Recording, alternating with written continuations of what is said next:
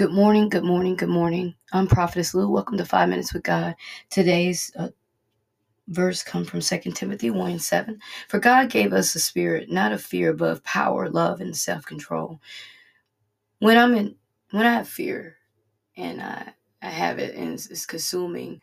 Uh, sometimes I have, uh, well, I used to have a lot of fear of coming on here and doing this podcast because I, I want to teach the world and I, I want to do what he wants me to do. And so fear sets in because I don't know whether I'm, whether I didn't know whether I was doing a good job.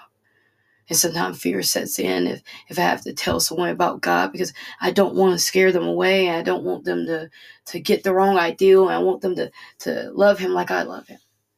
So when fear sets in, the Holy Spirit is telling us, and he told me this, that he didn't give us a spirit of fear Sometimes the devil will give us fear so we can stop teaching, stop preaching, stop being who we are in Him. The devil will give us fear about the leastest thing because once fear controls us, we lose control of our emotion. That's why it says self control. Because he gave us self control to understand that our emotions are just emotions. They, they, he gave them to us, but they don't need to dictate what we do. So a lot of times we have to ask God, God, I hand my emotions to you. I ask you for boldness. I ask you to conquer this fear that's come over, that's trying to overtake me. And that's what we must do. Every day you wake up, ask God to help you not to have the spirit of fear, but of a sound mind and self control.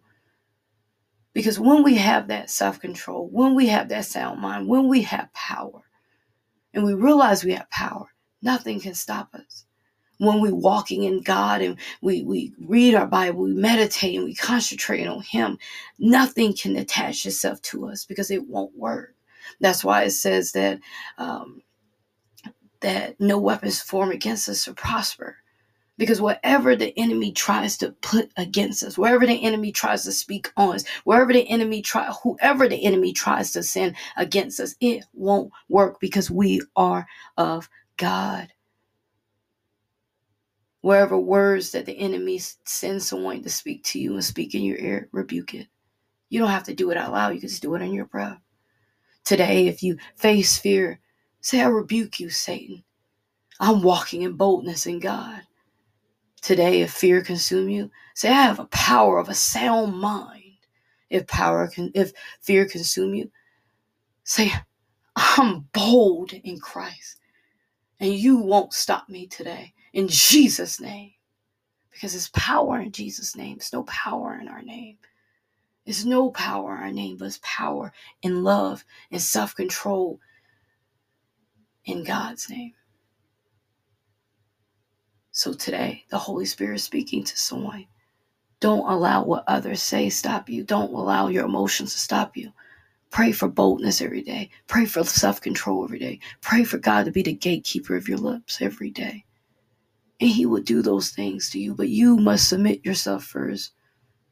Submit to him, and he will conquer every fear. So let's pray. Heavenly Father, we thank you.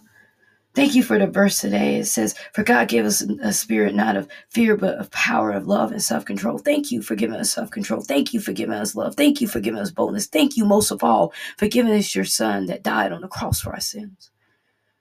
We thank you for the power and authority that you have placed in us. Now, Father God, as, as excuse me, as we learn about this power, help us to use it.